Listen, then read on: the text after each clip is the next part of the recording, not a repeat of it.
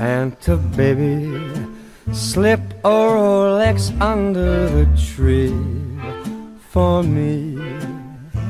I've been an awful good guy, Santa buddy, and hurry down the chimney tonight.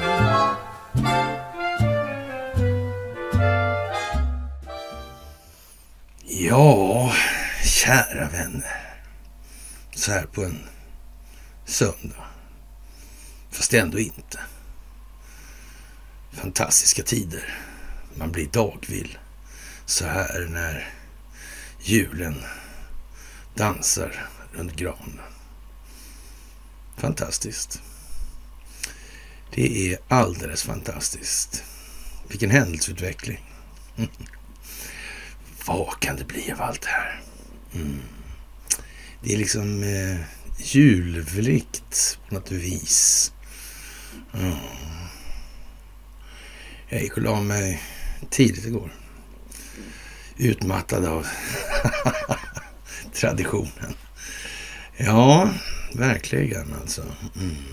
Ungefär tio, nio la jag mig. Jag vaknade några minuter efter klockan tolv av att jag var väldigt varm. När jag gick och la mig då var det 24 grader kallt. 24 grader kallt alltså. Mm. Tre timmar senare när jag vaknade, då var det 4 grader kallt. Så märkligt.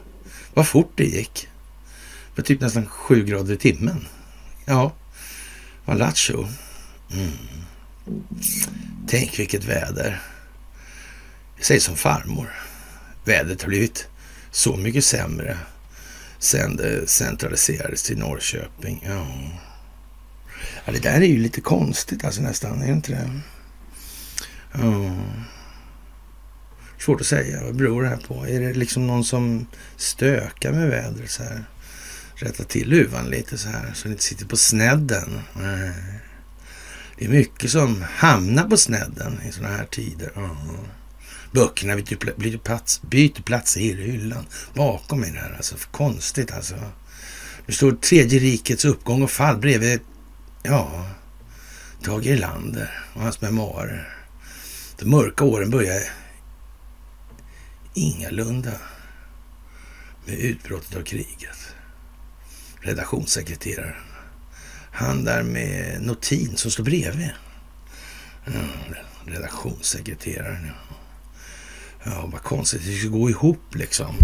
Mm, det kon konvergerar liksom på något vis.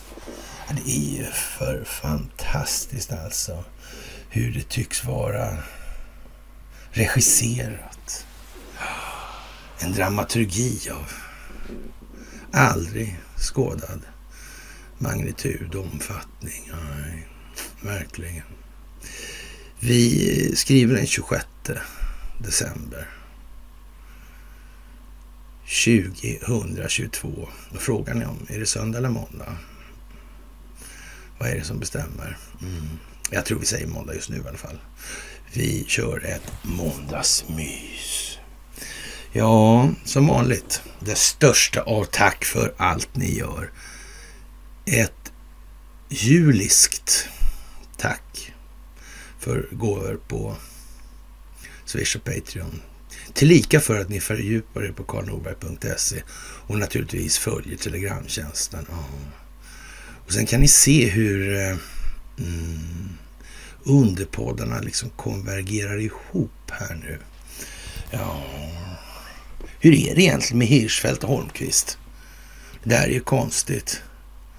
Det där med utredningsdirektiven. Vad kan det vara här? Ja, det verkar vilset i eh, mellanleden hos den djupa Det verkar som toppfunktionerna har...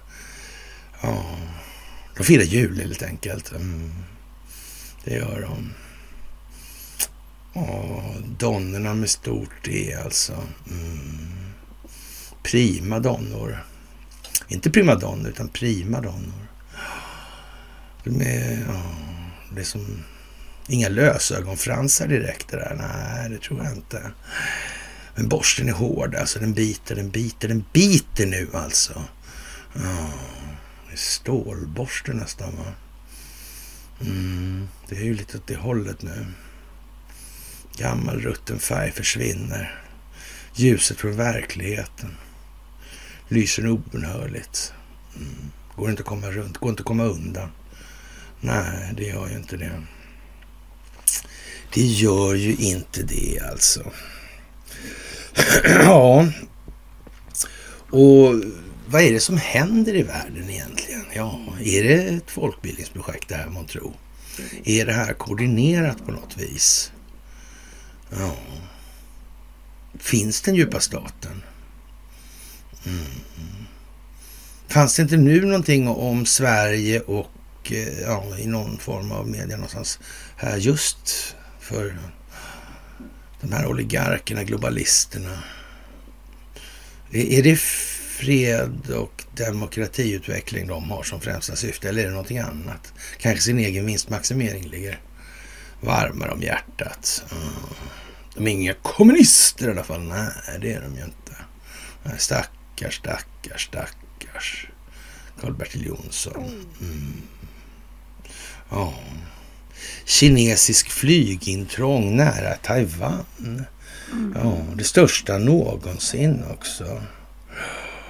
var ju verkligen 71 stridsflygplan, vilken liten kränkning och sju stycken fartyg där. Ja, fast är det kränkning det här då? Mm. Hur är det med One China som man har committat sig till då? Från västs sida. Är det någonting som verkar på något vis som att man... Mm, svårt det där alltså. Ja, svårt det där. Mm. Och de här äh, investeringsskyddsavtalen. Uh, hur var det med... Ja, hur var det med Högsta domstolen där egentligen? Vilken rätt skulle gälla? Uh. Det blir krångligt det här alltså. Det blir väldigt krångligt. Mm. Det blir ju det. Och den svenska kronan, ja. Det är ju märkligt alltså.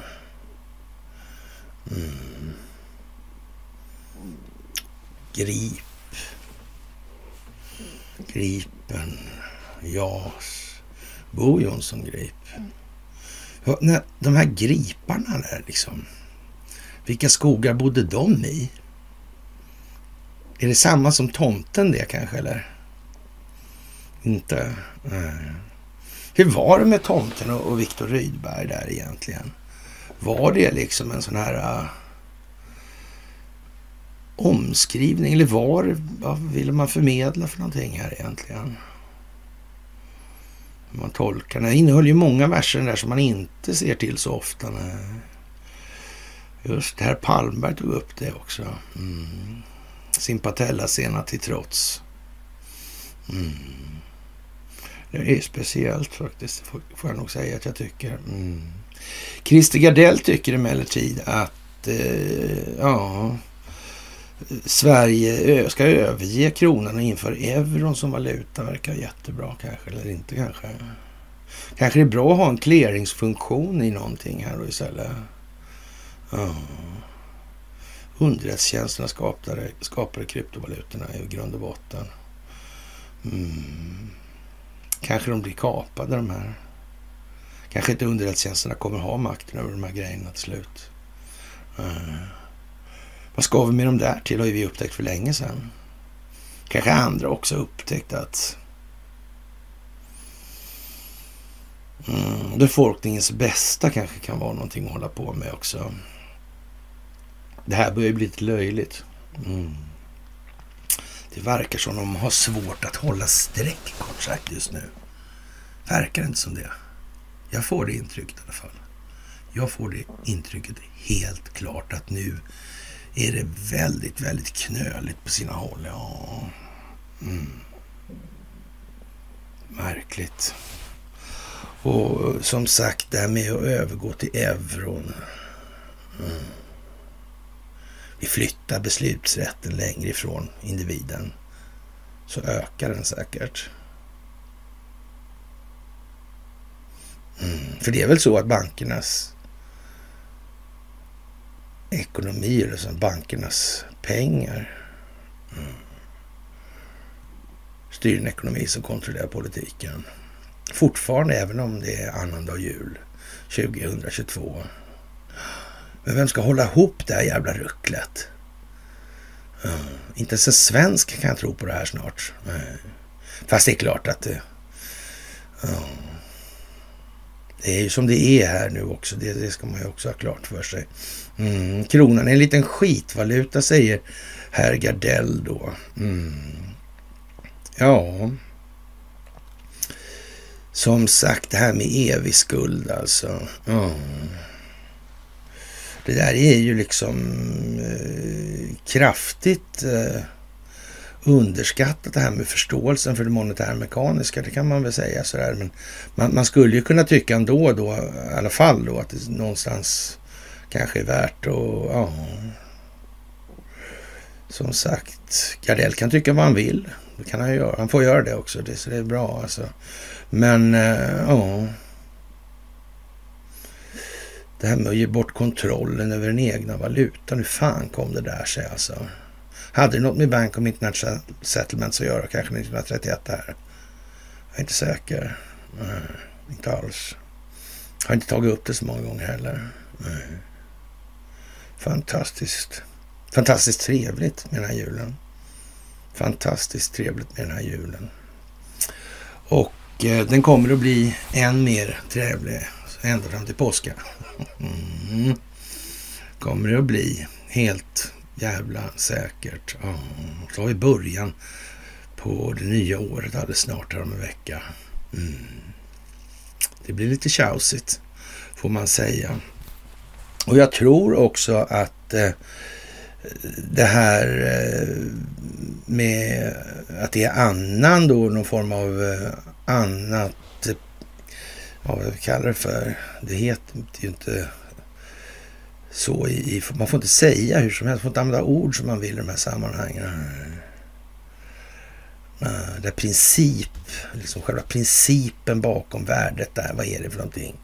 Enskilt kontrollerad räntebelastad skuld, principalvärde säger man också. Mm. Varför håller man på med sådana ord för? Bankprosa. Mm. Ord styr tankar. Mm. Så är det.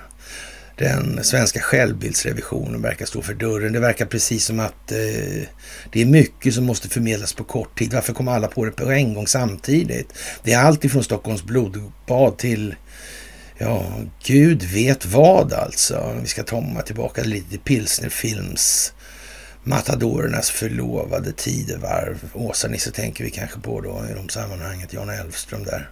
Ganska lik vår nuvarande avgående riksbankschef. Han som har varit chef för bankregleringen eller Baselkommittén där hur länge sedan som helst, eller för hur lång tid som helst. Alltså, nästan ända sedan Bo Jonsson Grip skulle man kunna väl låta lite spydig och säga, men det får man väl inte säga kanske. Nej.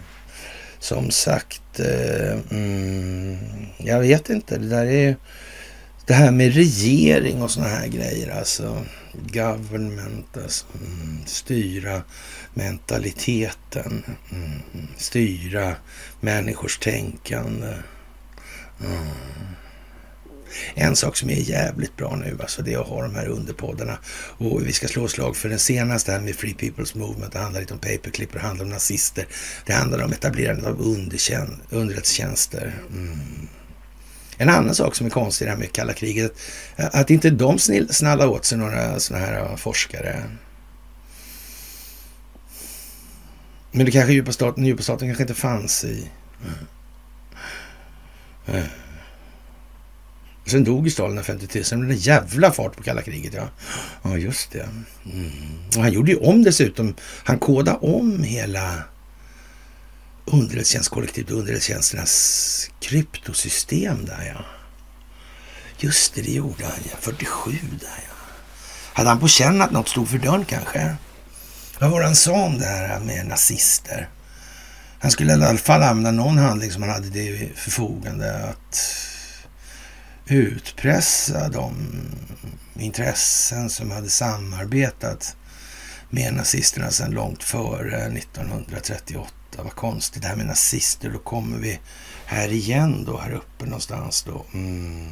så här liksom Hitler, Tredje rikets uppgång och fall, uh, Erlander, Notin och nu ser man inte det i bilden här, men ovanpå kan ni aldrig gissa vad som ligger. Där ligger en bok ja, om civilisationer, alltså en amerikan. Mm.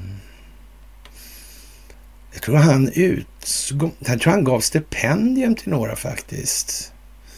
Den där liraren. Mm. Carol Quigley. Tragedy and Hope. Bill och Hillary. Clinton var sådana Rhodes-stipendiater för mig. Stämmer inte det? Jo, det gör det. Det gör ju det. Mm. Konstigt allting blir. Mm, och de där böckerna kommer snart stå ihop. Där de har flyttat på sig av sig själva. Tomten var här. Mina nissar. Mm. Var här och nissade om det där lite. Mm. Stornissen kom idag. Mm. Lillnissen kommer imorgon. Mm. Oj, oj, oj, oj, oj, oj, oj.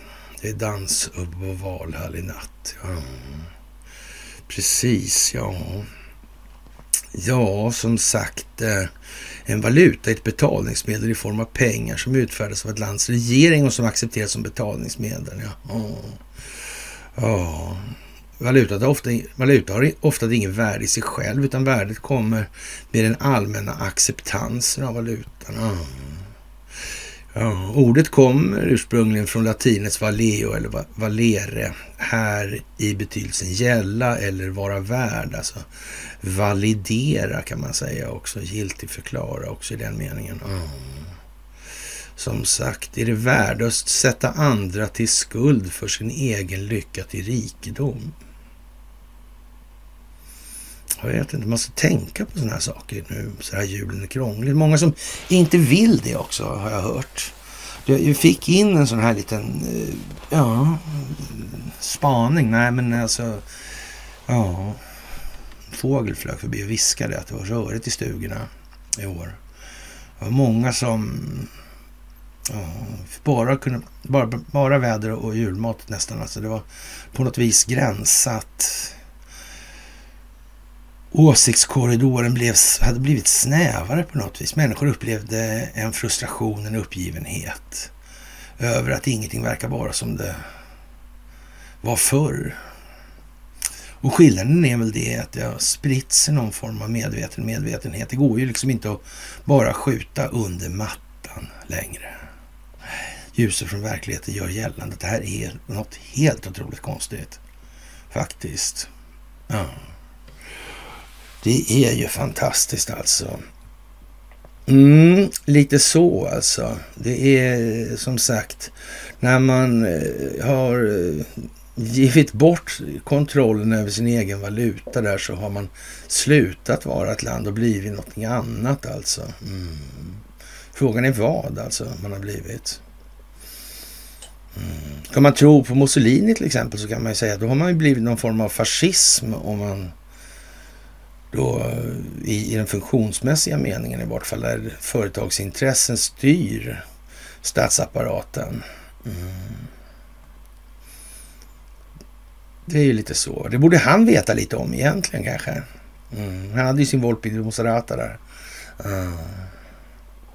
Bankiren, ja. Mm. Det var ju speciellt det här tycker jag. Vilken jul det är alltså. Och som sagt, är det måndag eller söndag? Ja, jag tror vi säger att det är måndag, för annars blir onsdagsmyset någonting som kommer ta, ja, ända till midsommar. Nej, men det kommer ta en bra stund i alla fall, så vi kan lika gärna diska av lite grann sådär. Mm, så är det ju. För det har hänt saker, det har det ju faktiskt gjort alltså. Och USA befinner sig nära den här linjen liksom där det håller på att skitas i big time. Det verkar ju precis som att det är själva syftet med det här någonstans. Alltså, och om man tittar på den här omslagsbilden vi har då med Zelensky, Kamala Harris och Nancy Fancy Pansy och underlivsporslinet. Mm. Musvasken. Mm. Ja, jag vet inte hur det är med Zelensky där. Men det kan ju vara osagt, eller osvuret är väl bäst kanske. Och i USA förstörs alla värderingar, seder och traditioner snabbt nu, skriver American Greatness. Och förödelsen närmar sig landet med stormslag alltså. Oh. FBI, vad ska vi med dem till alltså? Det där gänget blev en riktig bedragare alltså. Oh. Det är ju konstigt. Ja. Försökte undergräva valen helt enkelt genom att fabricera ett fall av konspiration med Ryssland. Ja, det där är ju konstigt. Den här illegala invandringen som äger rum, hur kommer den sig egentligen? Finns det inga finansierande intressen som ligger bakom det här man tror? Jag har ingen aning faktiskt. Mm, öppna våra armar. Vad, vad, vad sa, var det inte någon som sa det som ja, i samband, han, samband med Investor på något vis? Jag fick för mig att det var det. Mm. Mm. Och Lydia Stridshingsten, han, ja, han gnäggade frustrerat. Mm. Ja, det där är tider som vi aldrig har upplevt alltså nu. Helt otroligt är det. Mm. Det är det. Det är inte små saker i alla fall. Och eh, ja, något gott väntar på oss alla i det här. Så länge vi lägger manken till, så länge vi engagerar oss, så länge vi bryr oss om någonting mer än om oss själva, vår eget materiella välstånd. Mm. Det är viktigt att komma ihåg det här nu. Mm. Som sagt, underpoddarna gör sitt till helt enkelt. Mm. Sådär. Jaha, och eh, kvantdatorer och störningar i artificiell intelligens. System som liknar mentala störningar hos människor. Till exempel förolämpade svar från chatbots. Alltså. Oh. Konstigt det här med AI. Mm. Ja, det är konstigt. Mycket märkligt faktiskt. Ja är svenskens bästa förmåga att skylla på andra så långt det är möjligt istället för att ta eget ansvar. Jag fan vet alltså hur långt det har gått, men det är i alla fall inte en av de mindre förmågorna. Det torde vara helt givet alltså i det här läget. Det är helt jävla säkert i alla fall. Mm. Det är, ja, speciellt kort sagt. Och vad ska vi säga, visdom är ju hela lidande och en vis man plägar säga på samma sätt som att vägen är påfallande ofta går inåt, inte utåt. Som sagt, det är god fortsättning till er andra. Mm.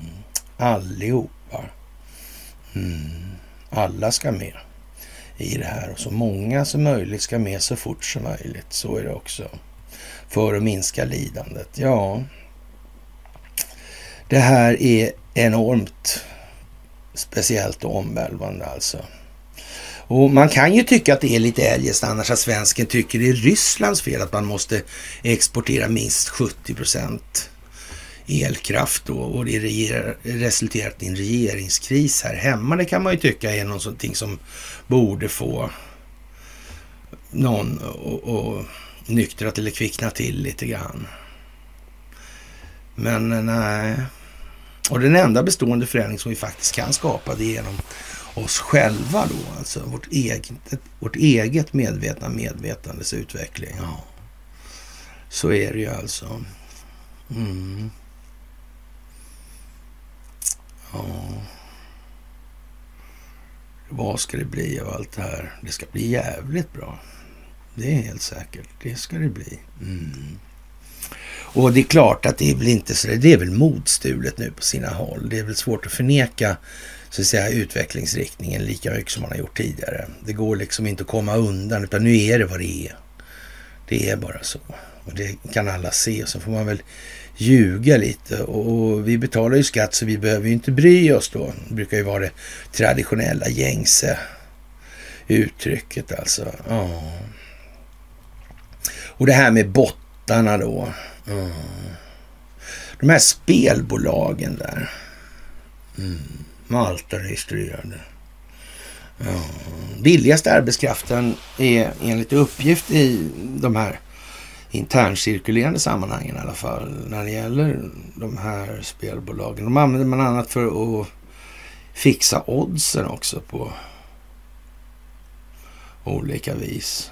Mm. Bulgarien är ett sånt där hett, en hotspot alltså. Billig arbetskraft som fan där tydligen för spelbolag. Mm. Tänk vad de tycks hålla på och på länge. Det är väl aldrig så att de har tvättat pengar. Lite bara. Ytterbytte. Ja, precis alltså. Så är det.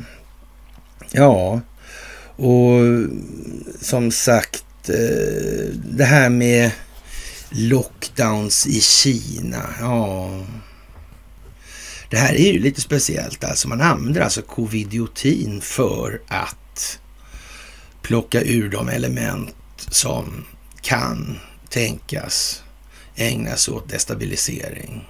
Mm. Och ingen kan klaga. Nej. Det påminner nästan lite grann om det här modus operandit som Ryssland begagnar sig av när det gäller att samla ihop folk genom Wagnergruppen och ja, de får inga lätta stridsuppgifter i alla fall. Nej.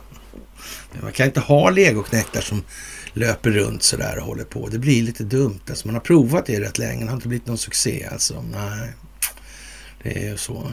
Mm. Och sen har man ju den andra detaljen där med ja, mobiliseringen. När man plockar in dem som mm, kan tänkas instigera för destabilisering där också på en gång när man ändå har dem i farten. Ja. Och, och, mm, vi gissar ödmjukt, eller det är inte ödmjukt att säga så, men eh, ja, eh, violblygt kanske. Mm.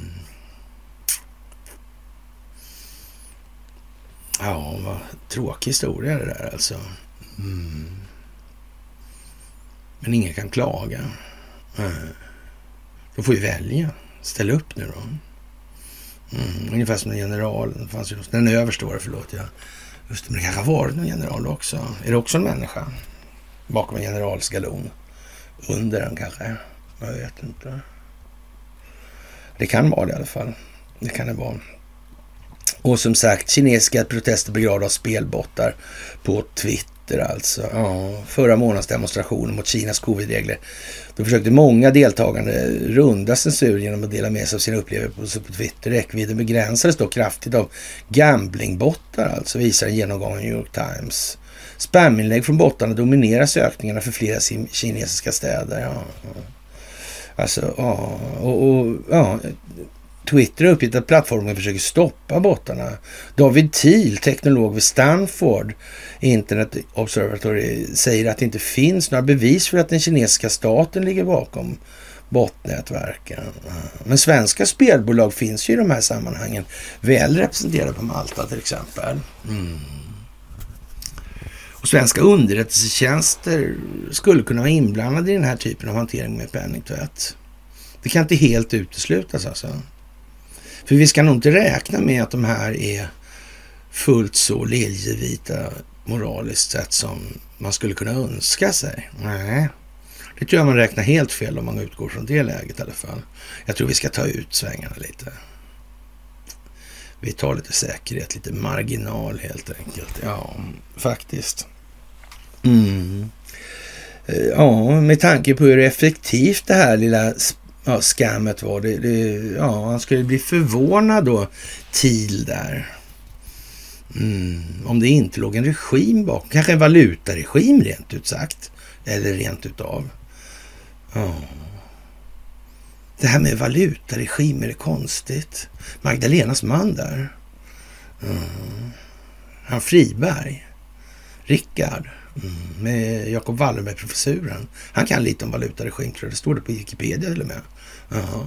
Och jag tror att BIS är någon form av eh, historia för bankregleringar. Det skulle man kunna säga i någon mån måste verka beskrivande för själva systemskicket på det här.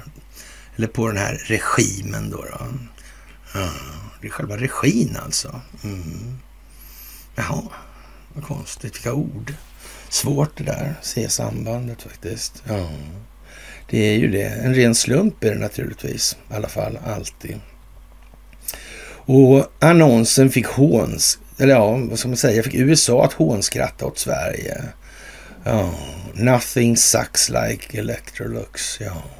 Och då, då handlar det om reklam, alltså misslyckade reklamkampanjer och annonser och som kanske ibland faktiskt varit ägnat att skapa just den effekt som de har uppnått att skapa. Konstigt det där. Det verkar precis som man pratar lite grann om i termer av att...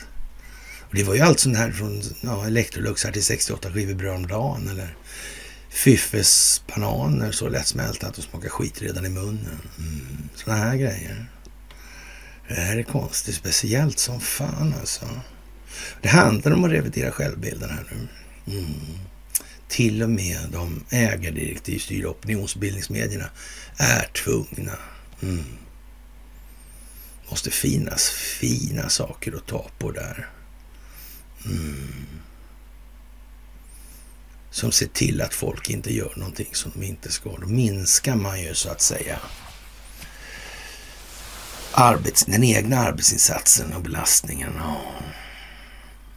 Man vet att folk vet vilken hand som föder dem och av vilken anledning som de gör som de gör. Mm.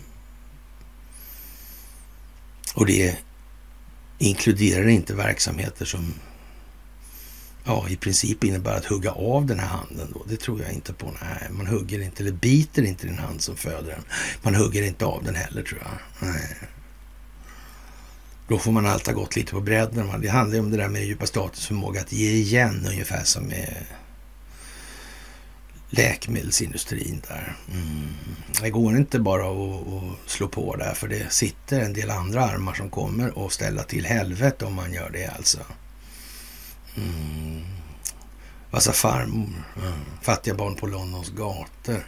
Det gäller att spela korten i tid. Det måste ske samfällt alltså på något vis här. För det ska nå önskad effekt. Mm. I kombination med att de här andra armarna på den här jävla bläckfisken. Mm. Så är det ja. De måste tas också då ja. Mm. Det går inte att bara ta en alltså. Det gör ju inte det alltså. Nej, tänk om de har planerat det så, alltså tänkt på det. Mm. Ja, det är ju fromma förhoppningar mycket av det här, det är klart alltså. Men eh, så att säga, är det så att det finns någonting som vi kan likna vid den djupa staten, institutionaliserad korruption och sådär. Ja, som i fallet EU till exempel. Det verkar ju närmast... Mm. Fifa vet jag inte, det där var konstigt alltså. Att han inte blev fälld där alltså. Ordföranden eh, för någonting. Nej men var det inte konstigt så säger alltså. Det tycker jag var jättekonstigt. Mm. Lite tjusigt kanske. Och mycket av det här går ju en lång tid tillbaka. Vi vet ju det med folkhemmet, Gunnar Alva Myrdal och så vidare. Retzius ända bak till 1840-talet med sina skallmätningar som eh, sen på något vis eh, ja, drog med flyttfåglarna eller kanske med ja, emigranterna. Kanske, jag vet inte vad det var som hamnade i USA då. Sen kom de tillbaka till eh, Europa då, men då var de i Tyskland då. Sen hamnade de i Sverige av någon anledning sådär. Men, men som sagt, det började ju tidigare. Jag vet vi är inte riktigt på klara med hur det gick till. Alltså, men ja, stålborsten river alltså just nu alltså. Mm. Ja, ja, ja, den borsten, den borsten, den river gott som brännevin. Va? Kommer ni ihåg den? Mm. Jag var sådär, det var en gång flicka så redo på ett svin. Mm. Men flickan hon var naken men glad var hennes min. Den borsten, den borsten och så vidare. Mm. Som sagt. Prima donnerna där eh, kan möjligtvis ge sken av att vara det, men när det kommer nära. Ja, då är det fan svårt att eh, heta Ola Larsmo. Det är tråkigt alltså. Mm. Det är bra det där. Så. Jaha, och vi har ju tagit upp det här några gånger med gamla favoriter. Då har jag tagit två stycken som var de som jag tyckte var allra bäst och, och ja, gav lite behållning att titta på. Men jag undrade lite grann när jag var liten redan att eh, någonting är väldigt konstigt alltså i det här. Det finns någonting som är väldigt, väldigt ihåligt samtidigt alltså. Mm. Julia Caesar, ja. Det är en pseudonym också i, eh, ja, ja någon sån här, eh, inte så islam entusiastisk mening då. Alltså här får jag det också. Dessutom var, jag vet inte om det var samma person bakom eh, pseudonymen då som skrev i Dagens Industri. Det är väl konstigt ändå alltså. Ja, härliga tider och strålande tider, alltså Tor Modén. Mm. Var inte taget ur Pensionat Paradis, men Pensionat Paradis var ju en fantastisk filmisk kreation tyckte jag när jag var sju år eller sådär kanske. Mm. Den blev inte bättre med åren, det blev den inte alltså. Även om jag gillade Tor och Åke Söderblom och sådär. Så jag tycker det var roligt. Alltså, Sigge Fürst var en eh, mycket banditisk typ alltid också tycker jag. Bullfest, bullfest hela dagen. Vart på senare år något liksom form av hånfullhet i det alltså. Mm. Konstigt det där alltså. Härliga tider och strålande tider. Så härliga tider och strålande tider. Det är en svensk dokumentärklippfilm dock. Från 79 i regi av Carl Sjöblom och eh, Jonas Sima. Filmen är 90 minuter lång och visades på TV2 79. I filmen visas det klipp med flera av den svenska filmhistoriens stjärnor från 30, 40 och 50-talen. Flera av dem blir intervjuade, däribland Edvin Adolfsson, Sigge Fürst, Anna-Lisa Eriksson, Kardemumma, manusförfattare, dialog bearbetare och Hjördis Pettersson. Filmer som det visas klipp ur bland annat Pensionat Paradiset då alltså. Adolf eh, Armstark, eh, Kyss henne blåjackor, Tappa inte sugen, Pojkarna på Storholmen, Fasters miljoner, Hemliga Svensson, Kalle på Spången, eh, Skanör Falsterbo, Snurra familjen och Jazzgossen alltså. Mm. Som sagt alltså, har den svenska filmkonsten använts för att påverka verkligen? I folkbildningssyfte eller om man välvilligt uttrycker det så. Men har det varit så kanske? Det har nog varit det va? Ja. Svaret på den frågan är nog att det är rätt illa ställt med den svenska befolkningen i dagens läge. Ur det perspektivet i vart fall stycken som Gaska upp dig Nicolina, eller Daska upp dig Nicolina, Kannibalflört och Malmviks Malmia, Malja Malena ansåg som mossiga redan när de hade premiär. Men när Julia Caesar spelar buskis eller buskteater, en mycket speciell scenisk konstform i kontakt med teaterns röt, djupaste rötter. På Vanadisteatern och Tantolunden möttes hon konsekvent av en helt annan kvalitet. Eh, ja, hade varit ledande i den författarföreningen, nej men ska vi säga så här var det Vilhelm Moberg, alltså han står eh, där uppe eh, någonstans högst upp tror jag. Så det här med förrädarland och rid i natt har vi gjort någon tavla, eller Johanna har gjort en tavla på initiativ, eller ja, en stilla bedjan. en Blyg förfrågan alltså. Mm. Där budkavlen kom. Sen, ja, rid i natt, ja. Det har också tagit upp många gånger. Det sitter liksom på något vis ihop här. Och Moberg han tillhörde ju den här pelarorden Ostan som Taube där och det här gänget. Och Moberg fick ju inte framträda offentligt i Folkets hus under upptakten alltså till andra världskriget. Men han fick ju inte det alltså. Rid i natt fick ju tryckas i Danmark också. Mm, konstigt alltså. Ja, det verkar ju jättekonstigt alltså. Och mm, eh, han skrev också folklustspel, men av en helt annan kvalitet då. Och eh, han hade varit ledare i författarföreningens attacker mot pilsnerfilmen, då, på pilsnerfilmen 37 då. Och, och märkligt nog riktades kritiken alltså mot en av de roligaste filmerna i genren. Pensionat Paradiset just, alltså där både Tom Odén och Julia Caesar är med alltså. Mm. Det blir liksom någon, en förveckling där med personer. Mm. Men där tyckte han var bra på något vis då. Det var jättekonstigt alltså. Eh, mm. Han, eh, pensionat Paradiset alltså. Ja.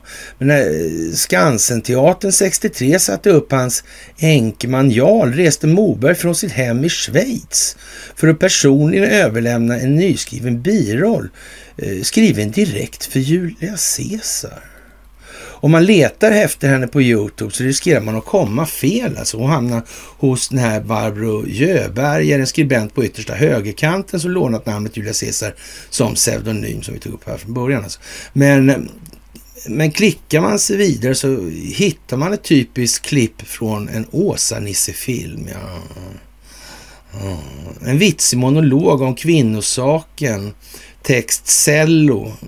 Det här vet jag inte om ni har det finns några Gisello jätteroliga, alltså sådär faktiskt. Mm. Jag skrattade så jag kikade åt när jag var liten. Alltså. Men, ja, det, det, kan vi ta lite senare alltså. Och eh, när pappa hugger sig i, i foten, han ska slå ihjäl gäddan och sådär. Mm. Ja, det kan vi komma åt till. Ja. I, och inte minst ett verkligt fynd, Beppe Wolgers sketchen Äventyr i djungeln från 66, där Per Oscarsson spelar en sjövild mytoman på slak linja mot den 81-åriga Julia Caesar. Alltså. Handlar vår fascination inför forna tiders folkliga underhållning bara om nostalgi, frågar man sig i Svenska Dagbladet. Tveksamt. Lasse Åbergs varsamt moderniserade pilsnerfilmer har tilltalat miljoner åskådare folkluststil i gammal stil drar jättepublik på vallarna och Fredriksdalsteatern på sommaren. Och ni vet, jag tjatar om det där med Eva Rydberg och Nils Poppe och såna grejer. Men ja, det har faktiskt en grund. Alltså det här är någon, vad ska man säga, det är en trevlig grej. Men sen finns det liksom en lite mer elakartad sida på det här också som man aktar sig jävligt noga för att beröra. Och, och det är väl precis som primadonnerna säger va? Stålfransarna. Stålfransarna. Mm. Det är väl det alltså. Man får inte röra vid allting på något vis alltså. Det får bara vara lagom. Det var väl då som eh, ja, någon ganska känd Expressen-reporter tror jag. Så Nilsson va? Tror jag som skulle skriva om eh, Walter Sommerlath. Och det verkar vara lite samma eh, anda och tid om vi uttrycker oss lite återhållsamt i det här på något vis alltså. Ja, Handlar alltså det här om bara nostalgi? Nej. Och, som sagt, Lasse Åbergs filmer är ju vad det är alltså. Och, ja, det är populärt på något vis. Alltså även de här vågade sexuella anspelningarna har ersatt de här portvaktskärringsgrejerna eh, och motboken då av naturliga skäl alltså. Mm, det har blivit lite annorlunda kort sagt. Och, som sagt, eh, i den klassiska boken Från Caligari till Hitler spårade Siegfried Krasauer den tyska nazismens andliga rötter i den kommersiella filmens skräckdramer och sentimentala alpromanser. Hoppeligen döljer sig andra tendenser bakom det svenska folkets behov av kärlekstörstande ensamjungfrur, stukade huckfärdsblåsor och allmän försoning på slutet. Vad konstigt. Har de regisserat det här alltså? Va? Fanns det inte lite kopplingar där till Tyskland i alla fall? Eh, hon Marlene, Marlene Dietrich verkar satsa på tvären va? Det tror jag hon gjorde. Mm. Faktiskt. Och, och Garbo förblev också tämligen tyst alltså. Mm. Ja, konstigt. Konstigt alltså. Måste man ju säga. Mm. Ja, det är ju speciellt värre alltså. Mm. Det får man nog fan säga. Och eh, ja, Dagens Industri är det ju inte nu då, men det är väl ungefär samma sak i Aftonbladet då. Och det sista du ser är Kristerssons leende. Snart är det över. Och ett julrim har man lagt upp där. Det är något som prasslar. Nerför skorstenen sig trasslar.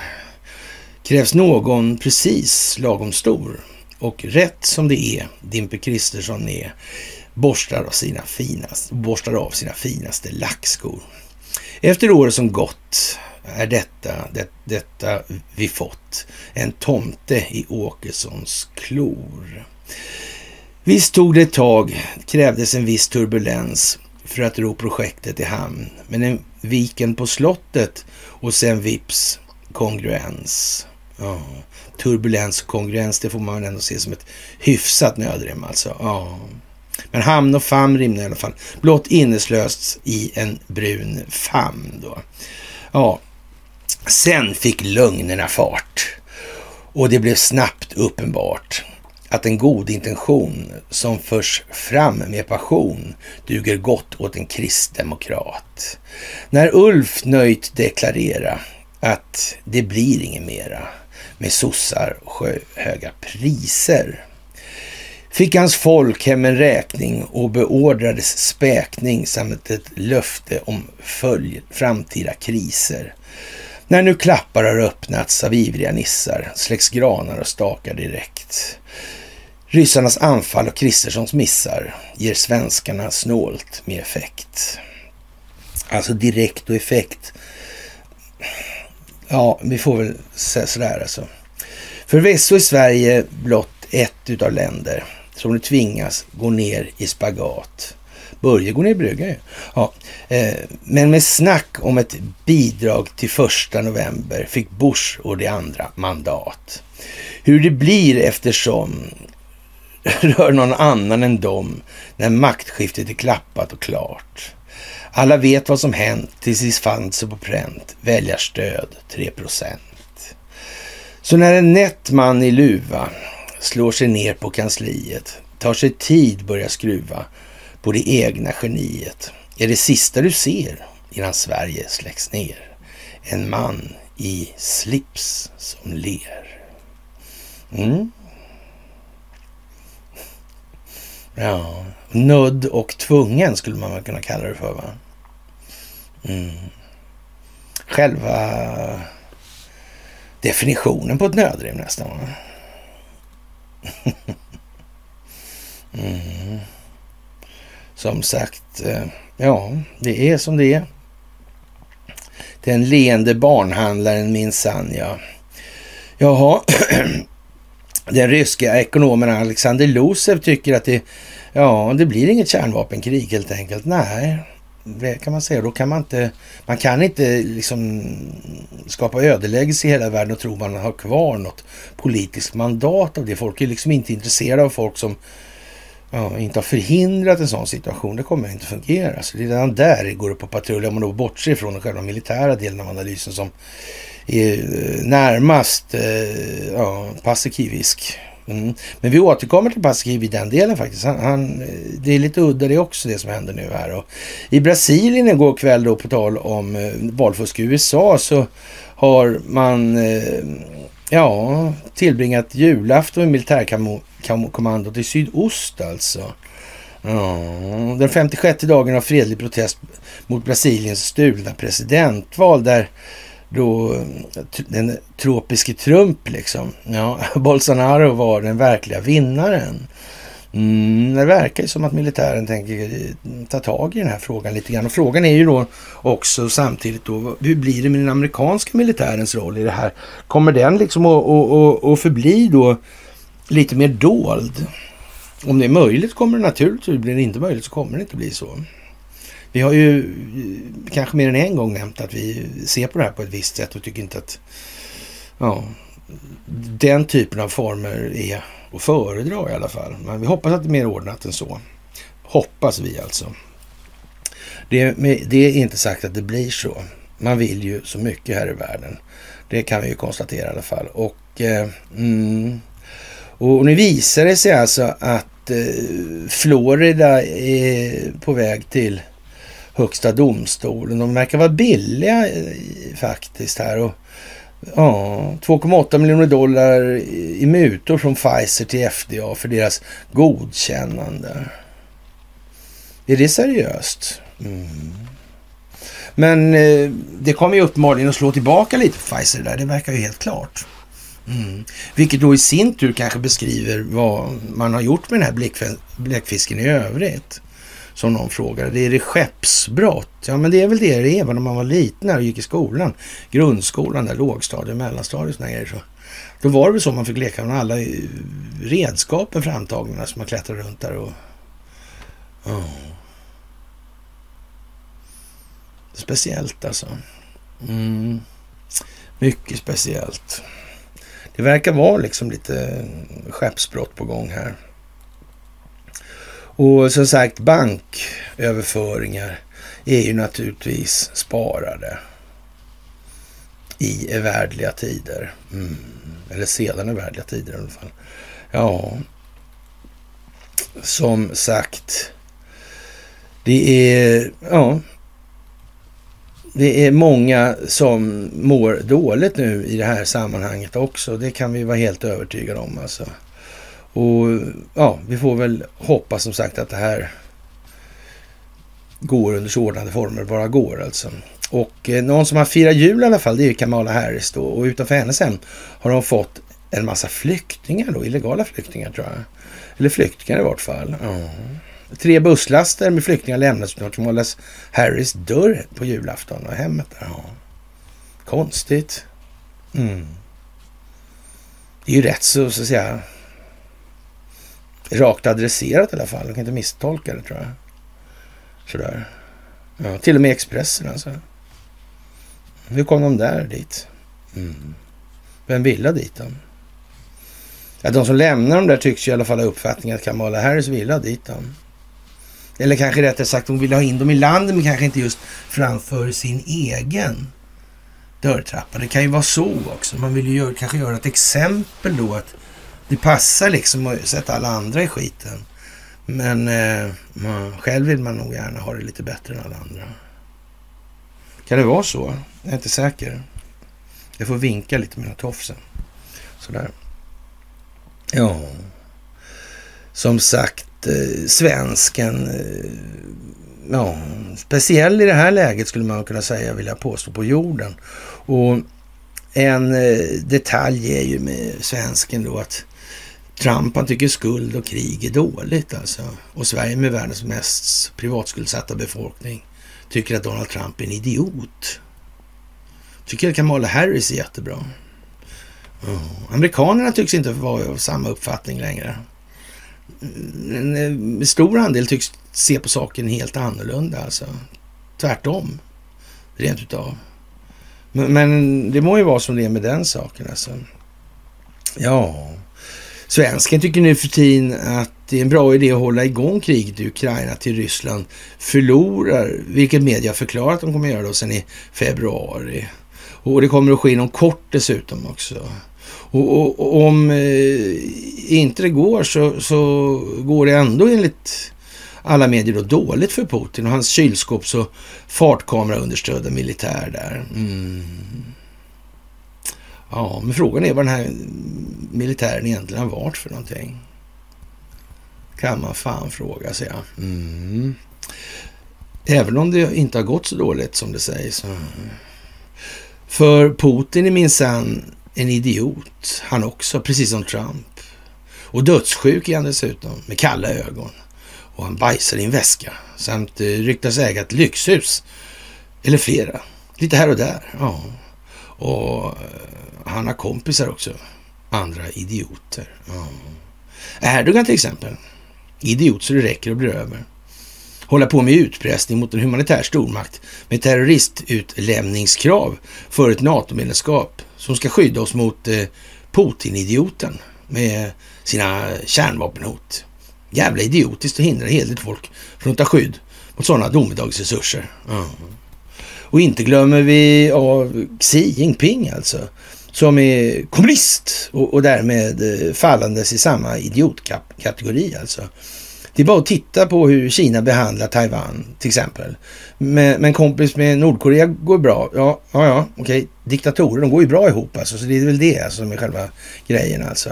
Ja, men vi kan ju kalla det för eh, våra egna då kanske för direktörer då. då alltså, alltså det här är ett direktorat och det de skriver kallas för eh, direktiv.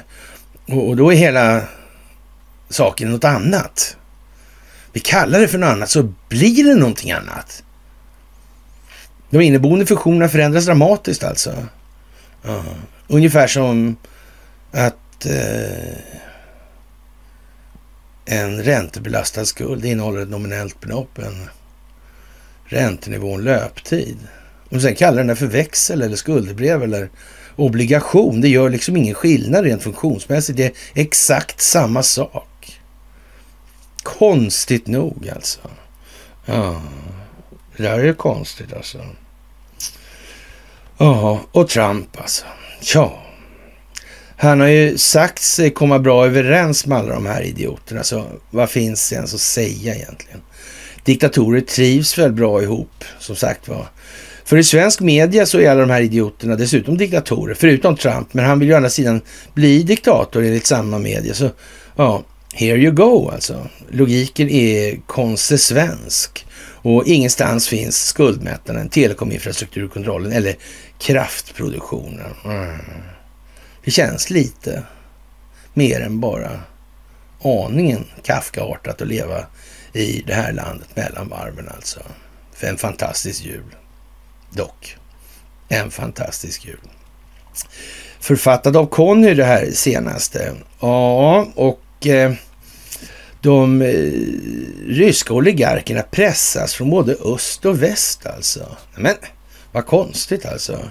Ett nytt sanktionspaket och deras tillgångar i Ryssland kan komma att konfiskeras av den ryska staten.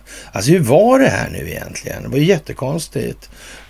Svårt att förstå det där liksom. Och, och, och bildsättningen på det här, den går ju liksom inte av för hacker. Det är ingen mindre än Oleg Deripaska själv alltså som träffar Vladimir Putin. Och frågan är väl egentligen hur mycket en sån som Oleg Deripaska har sysslat med, eller vad exakt som han har sysslat med i Sundsvall. Att han har betalat Giffarna Sundsvall, det är helt säkert. Alltså han har betalat Mittuniversitetet, det är helt säkert. Att han har betalat Timrå, det är helt säkert. Och han har nog betalat lite här och var skulle jag vilja påstå i akt och mening för att kartlägga vilka institutioner och så vidare som faktiskt kan tänkas och få den här typen av bidrag.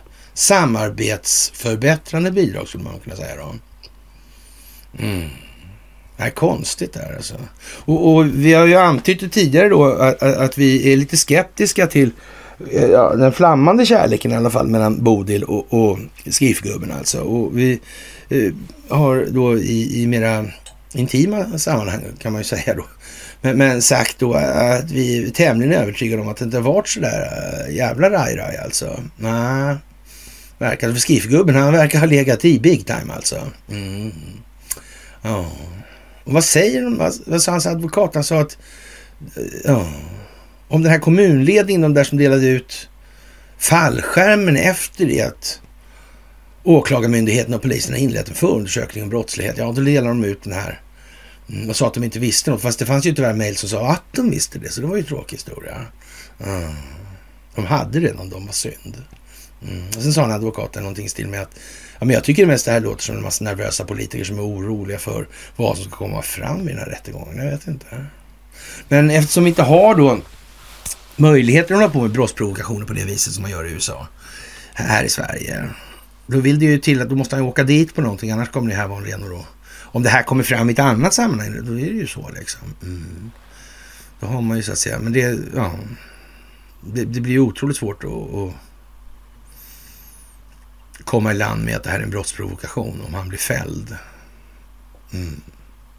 Då är det bevisat inte en brottsprovokation. Men som sagt, han fick ju den där, vad var det? Ja, en halv miljon drygt eller sådär. Mm. Och det var inte för att kommunledningen skulle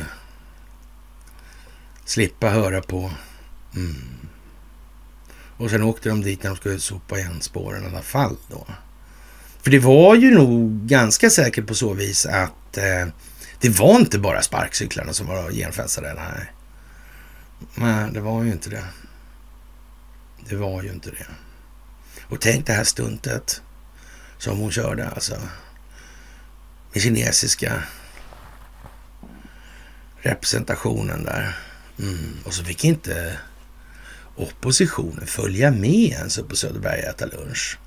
Det var ju konstigt. Och det gällde ju bara sådana här blyga saker som E14, järnvägen, Atlantkabeln, Trondheim. Ja. Alltså små oviktiga detaljer i infrastrukturen för det här landet. Som man faktiskt bara kan skita i. Och det tänkte hon då liksom ja, sälja ut nycklarna till kineserna. Mm, mm. Vad konstigt. Det var märkligt. Ja. Som sagt, eh, ja, Imeritinski hotell i Sochi har ett fantastiskt läge enligt, enligt bokningssajter. Här kan man njuta av inre och, ut, inne och utepooler, havsutsikt och ett turkiskt spa.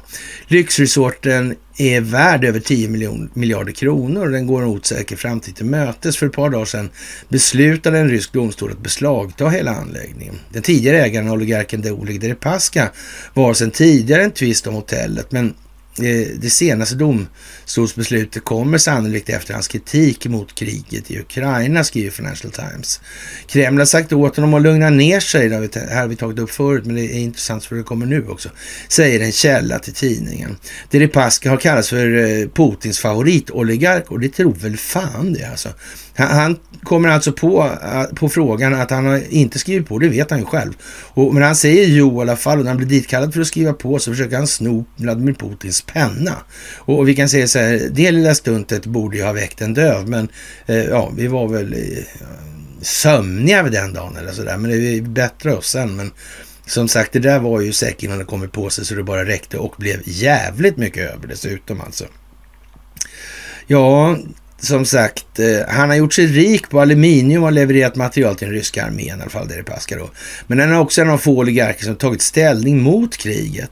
Tre dagar efter invasionen skrev han på Twitter att fredsförhandlingar sko- eh, komma så fort som möjligt och han har senare kallat stridigheterna för galenskap alltså. Han är samtidigt hårt pressad från väst. Sedan 2018 står Deripaska på USAs sanktionslista och en stor del av hans tillgångar är frysta. I somras lyckas han med nöd och näppe forsla sin lyxjakt Clio till Turkiet genom att slå av transpondern. Kriget i Ukraina har inneburit stora problem för oligarkerna. De har å ena sidan svårt att komma åt sina förmögenheter på grund av västs sanktioner och, och ja, å andra sidan tvingas de stå upp för invasionen officiellt för att inte förlora ja, Putins goda minne. Vad konstigt. Alltså, nu riskerar de dessutom att behöva ge upp saker och ting ja, det äger till Kreml så att Putin kan finansiera kriget. Jaha, vad konstigt alltså. Enligt tankesmedjan ISV finns det uppgifter om höga ryska tjänstemän att de samlar in information om deras egendomar för att kunna rättfärdiga en nationalisering av det. Var har de fått dem ifrån då? De har inte kommit över dem på något orättmätigt sätt möjligen? Nej. Får man fråga dem om i sådana fall då kanske. Mm. Tidigare i veckan riktade Vladimir Putin indirekt kritik mot oligarkerna när han sa att inte alla landets affärsmän är patrioter, skriver ISV. De ligger illa till, säger Jan Hallenberg, forskningsrådgivare vid Utrikespolitiska institutet. Samtidigt beslutade USA om ett nytt sanktionspaket mot flera, flera, flera förmögna ryska affärsmän, däribland Vladimir Potanin, en av Rysslands rikaste män. Landet planerar även eh, sälja flera oligarkers lyxjakter på auktion och ge pengarna till Ukraina. Mm. Jaha. Jan Hallenberg tror att både Ukraina och Ryssland kan få ut pengar från sitt agerande mot de förmögna affärsmännen, men inte tillräckligt mycket för att göra någon skillnad i kriget. Nej. Men de kanske tänker göra det ändå av någon anledning då. Vad kan det vara för någonting? Ja, det är ett par hundratals miljoner dollar. Det är bra med pengar, men i de här sammanhangen krävs ännu mycket mer. Det är marginellt både på väst och östsidan. För Kreml handlar det mer om att sätta oligarkerna på plats, säger han. Ja. Eller kanske opinionen i väst kanske, man kan säga. För det är väl inte så att de här har flyttat pengarna utomlands med Kremls goda minnen då? Nej. Eh, det är mer att man vill visa eh, att eh, bara det som stödjer regimen får stöd alltså. Mm. Joakim Paasikivi, överstelöjtnant och lärare vid Försvarshögskolan, uppfattar att oligarkerna som fortfarande är verksamma i Ryssland inte har särskilt mycket makt kvar i landet. Mm. Det är bara till för att skicka pengar upp till toppen. Ja. De flesta oligarker tjänar sin förmögenhet i kaoset som rådde efter Sovjetunionens fall när Vladimir Putin kom till makten. Så tvingade han eh, dem att lyda honom. De som vägrade blev fängslade eller flydde landet. Jaha, det var så det var då i alla fall. Då.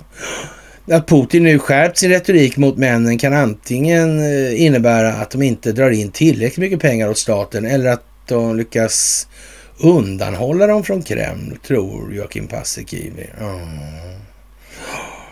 Det har varit protester från oligarker till väst och de har försökt köpa sig fri från sanktionerna. Så det verkar som att det fungerar på något vis det här att oligarkerna inte är pålitliga stödtrupper till Putin. Nej, det skulle ju kunna vara så faktiskt. Och frågan är om det inte har varit så alltid kanske. Och, och det här har varit någonting man har behövt för kulissens upprätthållande så länge. Nu behöver man inte dem längre. Helt enkelt för den delen. Nej. Ja, jag vet inte. Vi får väl se helt enkelt. Ja, det är ju helt otroligt fantastiskt alltihopa. Sådär. Och eh, ja, man får väl hoppas att ishalkan och snöfallet som väntas nu hemma i jultrafiken, hemma med är då alltså. ja, och som sagt, eh, julen går mot sitt slut säger man då i på annandagen här. Och det är ingen trettonde Knut här inte alltså. Och eh, det kan bli ett gissel för alla som ska ut i trafiken. I norra Sverige kan E4 bli en halkbana ända från Västerbotten ner till Gävle, skriver Aftonbladet. Ja, som sagt alltså. Ja. 03 natten mot annandagen och till klockan 23 på kvällen ungefär. Mm, kan komma massor med snö nu. Speciellt, tycker jag faktiskt. Ja, hur starka vindar det blir kommer bli avgörande säger man, vilket i förlängningen avgör om nederbörden kommer att komma som snöregn eller snöblandat. Uh. Oro är att nederbörden kommer frysa till is och göra körbanorna glashala. Det är fantastiskt det där som gick från minus 24 till 4 och sen blev det ännu varmare dessutom senare. Mm. Det går ju undan det här alltså. Ja. Speciellt alltså. Mm. Det är som sagt, det tredje världskriget pågår för fullt. Informationshanteringen är vad den är i det sammanhanget. Ett fåtal svenskar håller på att förlora det här tredje världskriget alltså. Mm. Tänker vi vara med och ta smällen? Det kan jag ge fan på att vi ska. Och vi ska ta den som en man. Mm. Tillsammans. Vi står upp för vad vi säger och tror på. Så är det också. Sen må det ju vara att man blir kvar liggande då, men då är det ju så om man inte kan klara av att resa sig. Men det klarar vi av. Så det är helt jävla säkert. Och som sagt, än en gång tack till eh, primadonnorna primadonnerna då. då. Mm. Så alltså. Stålfransen. Mm. Eller stålfransarna. Mm. De river bra helt enkelt alltså. Mm. Det är frans i stål helt enkelt. Det är rätt så bra att ha när man ska ge sig på den här typen av hanteringar skulle jag vilja påstå. Man får inte vara så lättstött, alltså då blir det tokigt. Då blir det tokigt. Marcus Oskarsson gör ju en allt mer tragisk figur och eh, han har fått uppgifter på att Putin planerar värsta möjliga ja, hot mot Sverige alltså. Ja, men det är dags också nu att människor i en större omfattning börjar läsa igenom vad medierna förmedlar för värdeladdning mm, i informationen som de kommunicerar. Ja. Det är ju som det är faktiskt. Det är mycket speciellt alltså just nu. Och eh, ja, Vladimir Putin är ju som sagt en riktig idiot enligt Sverige då i stora drag.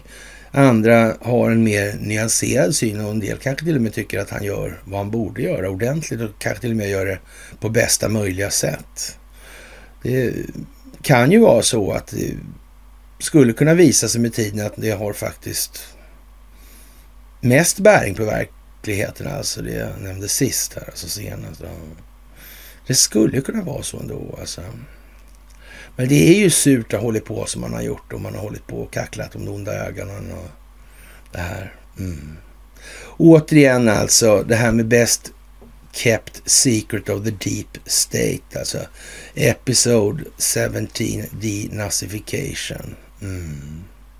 Tänk att inte ryssarna kom på att de skulle ha nassar också. Mm. Ja, tänker du var det där alltså? Finns det ytterligare ett lager i det här också alltså? Ja, det, alltså. Ja. Reinhard Gehlen, han finns i alla fall. T-kontoret fanns också, IB-affären fanns också. Ja.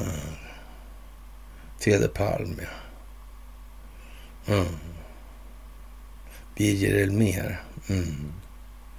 Ja, ja, ja. Gelen, ja. Ja, ja. Maldivernas ex-president dömd till 11 års fängelse för korruption. Ja, det är som det är helt enkelt. God jul, säger vi då. Och, och ja, vi får väl se vad det blir av den saken. Och som sagt, den här 6 januari-kommittén, vad är det för någonting? Mm. Det här kommer ta en ände med förskräckelse. Var så säkra på det alltså. Mm. Det blir bara värre för varje dag som går. Det kommer fortsätta med det till... Det är ingenting kvar att peta på ens. Fantastiskt. ja, det är ju lite halvspeciellt alltså. Och när Steve Bannon börjar ägna sig åt att i princip hetsa massor, folkmassor alltså.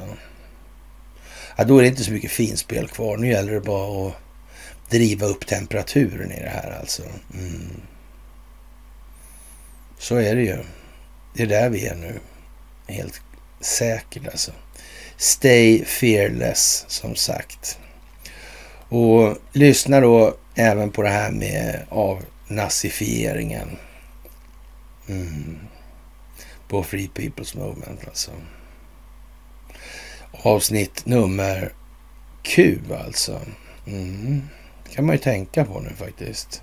Det är lite kuiskt och eh, ja, vi kan väl avsluta lite med det här med, eh, ja, och det här måste man anse som otroligt anmärkningsvärt, eller i alla fall hyfsat anmärkningsvärt för att komma i Svenska Dagbladet. Alltså. När jag skickade årets önskelista till jultomten i Rovaniemi kom den tillbaka med vändande post. Lämnas utan avseende, stod det. Stämplat i illrött med ett eh, spydigt förtydligande blyerts om att det låg utanför tomtens arbetsbeskrivning att ställa saker till rätta här på jorden genom att ge mig en ny samhällsanda och ett omsorgs, mer omsorgsfullt eh, offentligt samtal. De skrivit omsorgsfullare, men det kompareras inte så. Ja, ett mer omsorgsfullt offentligt samtal i Sverige, vilket var vad jag önskade mig i julklapp då. Blyertsanteckningen måtte ha varit skriven av en uppåtsträvande tomtenisse i verkstaden. För den fortsatte sök vård, eh, skriv en ledarkrönika eller ring någon som bryr sig. Jag hade skickat med ett axplock Eh, illustrativa exempel så att tomten skulle få ett hum om vad jag avsåg. Listan på förtretligheter hade annars kunnat göras oändlig. NATO. Allt ska ske utifrån våra lagar och regelverk. Ingen har något att oroa sig för eh, som inte är terrorist. Eh, ypperligt alltså. Men då kommer vi inte med i NATO så länge Erdogan styr Turkiet står vår rättsstat i vägen för medlemskap i en organisation vars syfte sägs vara att skydda rättsstatens idé med vapen. Ja, eh, som sagt, det där verkar ju jättekonstigt alltså. Samfällighetens röst. Med, med sådana sura miner kommer man ingenstans. Nu tänker vi positivt. Allt ordnar sig ju till slut. Men det är ju precis vad det inte gör. Från den dag i maj då Erdogan meddelat att han inte tänkte godkänna Sverige förrän vi gör som han säger har det funnits skäl att tro att det här inte ordnar sig. Samfällighetens röst nu sjunger vi tillsammans I natt jag drömde. Konspirationer. Om någon hade fört till torgs att det smids planer på en statskupp i Tyskland kunde denne med fog anklagas för att vara konspirationsteoretiker. Sen blev planerna fakta. Fakta är bra. Konspirationsteorier är dåliga. Ska vi nu sluta oss till att konspirationsteorier kan vara faktagrundade? Jag, jag om speciellt vet ju inte så mycket om sådana där saker. Kanske. Äh, som härförare och grand old man i det där så vet jag inte om det, jag känner inte till det där. Konstigt. Varför bör de låta så här för? Det är inte något dåligt att de låter så här, men jag är ovan. Jag blir nervös, jag blir osäker, jag blir orolig, jag får lite ångest.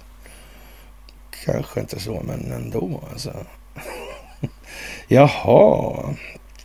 Samfällighetens röst i frågan. Detta har du fått om bakfoten. Det var kuppmakarna som var konspirationsteoretiker. Vad den här saken anbelangar så finns det också goda konspirationsteorier. De tycker vi om alltså. Eh, det kan användas för att förklara mycket negativt som sker och, det pekar ut en tydlig förövargrupp. För att ingen ska förväxla olika saker kallar vi dessa teorier för patriarkatet, strukturell rasism, vit överhöghet och liknande. Ja, liknöjdheten. Hur kommer det sig att innehållet i seriösa böcker inte diskuteras i vårt land? En enda fråga söker man svar på. Är författaren en av oss? Gillar vi henne eller honom? Inte ens när en bok skriven av en hög jurist är en uppenbar är en uppgörelse med grava brister i vårt rättssystem analyseras vad som står i den här boken. Unisont har Hans-Gunnar Axbergers bok eh, Statsministermordet hyllats, men ingen har låtit sig störas av dess innehåll. Det går ut på att vår rättsstat är en eh, beständig eh, felorganisering som bäddar för inkompetens och ansvarsflykt. Hur kan en bok utses till årets bästa fackbok utan att fackfolket diskuterar eller diskuteras? Hur kan så många tycka att denna bok är enastående utan att det leder till tankar på reformer? Eller att man jagar ja, att man jagar den i boken hårt kritiserade riksåklagaren med blåslampa för att ha tillåtit utpekandet av Skandiamannen. Varför kommer alla undan? Och varför är det så obeskrivligt lojt? Ja, hur är det med de här eh, juristerna egentligen? Det här verkar ju jättekonstigt alltså. Jag är inte säker på liksom att jag förstår det här på så vis alltså. Ja, samfällighetens röst. Myndighetskritik har sin rot i konspirationsteorin. Se bara vaccinmotståndarna, klimatförnekarna och de tyska kuppmakarna det, det är verkligen negativa till myndigheterna, eh, de gossarna. Eh, det är viktigt, eller därför viktigt då att vi visar tillit till våra institutioner. Det är det viktiga alltså. Det är primärt alltså. Sen må de vara hur fel, hur jävla korrumperade som helst. Det är, bara, det, är det viktiga, okej. Okay. Ja. Mm. Jag prövar igen. Hur är det möjligt att en bok som denna inte föranleder till några funderingar, förslag, åtgärder, vederläggningar, försvarstal, motangrepp? I vår samhällsordning tycks det fattas något väsentligt som har med ansvarsutkrävande och analytisk genomlysning att göra. Eller har vi bara blivit ett intellektuellt uland som eh, försummat vår offentlighet upptagna med att ja, vi är upptagna av allt annat helt enkelt, som är mycket viktigare än att behöva bry oss om det här samhället. Att boken inte får något att hända, inte föranleder någon ansvarig att reagera, visar på en slapphet och en indolens av sån grad och omfattning att om Sverige vore en individ så skulle den vara sinnesslö alltså. Samfällighetens röst. Otillbörligt bruk av termer Diskrimineringsombudsmannen kallas in för att granska. I den aktuella boken diskuteras en rad strukturproblem liksom de räddhågsna utredningar som finner att ingen kunde ha gjorts annorlunda än det som gjorde vad som gjordes. Än det som gjordes. Okay. Ja, Eh, den innehåller klander av regeringen, ja, det kan man ju kanske säga, regeringars agerande och påpekanden om allvarliga systemfel i samarbetet mellan rättsvårdande myndigheter. Så hur kan allt bara få fortgå? Vi lever hellre med våra, med våra misstag än lär oss av den, som författaren skriver. Samfällighetens röst. För oss räcker det långt att Axberger försäkrar att inga konspirationer mördade Olof Palme. Det är det viktiga. Nu har vi ett slutgiltigt svar. Det går inte att få svar och, och det är jätteskönt. Identitetspolitiken för identitetsagitatorn är vad som betyder något. Att det egna laget tar makt och att marknadsandelar tas från det andra laget. Alltså. Då har man lyckats. Det är förödande för samhället som vill vara grundat i argumentation och sanningssökande. Sedan 2010 har 9 av 13 utdelade Augustpris i skönlitterära kategorin gått till kvinnor. Bland de nominerande fanns i år en man och fem kvinnor. Inte mycket ord om. Men eh, det är lätt att få för sig att om förhållandet varit det motsatta, vilket det aldrig hade tillåtits ske, så detta är tankeexperiment, så skulle det skrivas väldigt många upprörda kulturartiklar om att juryn och eh, litteraturvärlden var gubbiga, grabbiga och styrda av korrumperade nätverk där männen eh, befrämjar varandra. Men när kvinnorna tar över är allt som Eh, Eh, det ska. Kompetensen på rätt ställe och priserna där de hör rätt hemma. Samfällighetens röst. Fullkomligt irrelevanta påståenden som går männens ärenden. Läs på lite om kvinnoförtryck innan du öppnar munnen. Ljusglimtar och framtidsförhoppningar. Vi har en bankekonom som heter Vinst. En radiometeorolog som heter Frost. Det piggar upp. Som komplement kanske vi kunde få en eh, överbibliotekariebok och en generalmajor Fred Strid, eller Fred Strid. Ja, jag vet ju inte. Varning för svag is är bildsättningen där. Det är lite som att det är nattgammal is för den djupa statens vidkommande när den här typen av artiklar börjar dyka upp i Svenska Dagbladet mm, på helger. Det är lite annat det. Det ska man ha riktigt klart för sig. Det, det verkar inte som att själva juristskrået går någon ljusare framtid till mötes. Nej. Nej, man kan säga att den ja, moraliska karaktären. Ja. Inga själsliga giganter. Nej. Nej. Inte då. Mycket, mycket speciellt alltså får man säga. Mm. Som sagt, eh, ja. Det här med de som fortfarande tror på svabben och sådär, det låter vi väl vara nu. Va? Känns som att vi har spelat över det lite grann helt enkelt. Ja. Och eh, ja, med det kära vänner så kan vi väl säga att vi har kommit en bra bit i alla fall. Och det, en annan detalj som är när kungen håller tal då så ta, pratar han ju om att eh, ja, man firar jul i Ukraina där. Men för många som bor där är det mörkt, kallt och svårt. Och, oh.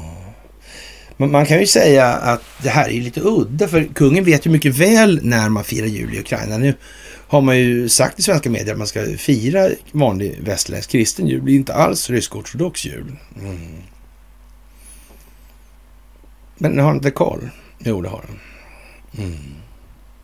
Det är rätt nära kanten nu när man tvingas ut på det där sättet. Alltså. Då är, är, är det tunn is då alltså? Ja, man får ju nästan det intrycket alltså. Det, det, får man ju säga. Alltså. Han sänder alltså särskild hälsning till invånarna. Alltså. Oh. Året som ligger framför oss är ett speciellt år på flera sätt enligt kungen. Vi står som land inför betydande utmaningar. Detta kommer att påverka många, framförallt de med små marginaler. Och det kommer att ställa krav på oss alla som medborgare och som medmänniskor. Mm, det kan ju vara rätt. Ja. Men eh, 2023 är också ett jubileumsår, säger kungen. Mm. Mm. Ja, så drar han till med den 6 juni, det är 500 år sedan Gustav Vasa valdes till kung i Mora Stenar. Det står inte här, men det är så. Mm. mm. Och dessutom, i december har han själv tagit förmånen att vara Sveriges statschef i 50 år. Ja, det är lång tid. Ja, ja jag vet inte. Är det skuldmättat, tro? Kan det vara så? Jag vet inte. Ukraina och ekonomisk oro i kungens jultal. Ja, vad ska man säga? Vad ska man säga? Att det är fantastiskt, det kan man säga. Helt säkert är det så. Och eh, där det gäller valet i USA så kommer det naturligtvis att överklagas att här blir, det blir utkastat där, Carol Lakes stämningstalan där. Mm. Frågan är hur högt det ska. Ska det ända upp till Brunson-nivån? Kanske det, kanske. Kanske det blir högsta domstolen. Mm. Och om det ena gäller då? Mm. Om högsta domstolen har att fatta beslut i två olika frågor som ändå är samma grundläggande tema. Då blir det svårt. Då blir det svårt. Kan, kan, kan militären ens låta bli då? Ja, det är fan tveksamt alltså. Och det här står ju på nu alltså. Det står ju på nu. Mm. Och den här expulsionen står ju för dörren också. Det där med skattedeklarationerna, det är ju liksom ingen höjdare. Nej, det är ju inte det. Det är ju inte det. Mm. Som sagt, mycket händer och sker alltså. Och ja, Ryssland eh, ja, ska få allt som behövs. Alltså den här ja, speciella roboten där ska de få. Ja. Ja, konstigt alltså. Och då, den kan man ju, vad ska man säga egentligen? Den är, eh, ja, det där är eh, Sarmat systemet där, det är ju liksom ingenting att skjuta på Sverige med. Det, går lite, lite längre liksom. Det är liksom interkontinentalt liksom. Sådär, Mm. En ICBM säger man då. Mm. Det är ju eh, eh, eh, liksom en kärnvapenrobot, alltså ingenting du skjuter ut kraftverk i Kiev med. Säger man då från Försvarsskolan Rein Pella då. då. Mm. Ja, väldigt dyr också. Mm. Särskilt lång räckvidd. Det värsta Ryssland har. Mm. Ja, han filar på att de har fler än fem. Okej. Okay. Mm. Och, och, ja, man kommer försvara då landets västra delar nu i takt med att Sverige höjer garden alltså. Mm. ja, kanske skjuta ner den med patriotsystemet. Man vet ju inte. Jag tror inte det. Nej. nej, kanske inte. Det kanske inte går. Nej. Eh, det kanske inte de upptäckt. Jag vet inte. De kanske tror det. Sådär. Ja, ja. ja. Som sagt alltså. Ja, det är ja, vad ska vi säga, många som behöver ta sig samman nu i de här sammanhangen. Alltså, när det står i Omni då att det, från dansk sida säger man det är troligt att Putin hotar Sverige med kärnvapen. Ja men eller hur, liksom, vi säger väl så då. Vi tackar för kaffet ja. ja. Sådär, och det, det ja, får väl vara så då. Vad ska vi säga? Och prins Andrew och kungahuset, det är ju som det är med kungahus nu för tiden. Nattgamla isar och sådana här prylar. Och han åker väl mer eller mindre ut från slottet här nu då. Och ja, vad ska man säga? Han har hållit på med sig själv liksom. Sådär. Och eh, det är ju speciellt på alla sätt och vis det här, det får jag säga. Och det är fantastiskt att få göra det här tillsammans med er. Och eh, jag får väl önska er en eh, fortsatt trevlig jul. Och mellandagar så kommer vi att synas på onsdag då. För då är det väl åtminstone inte söndag utan bara onsdag. Så då kan vi vara överens om det i alla fall. I övrigt kommer det se ungefär likadant ut.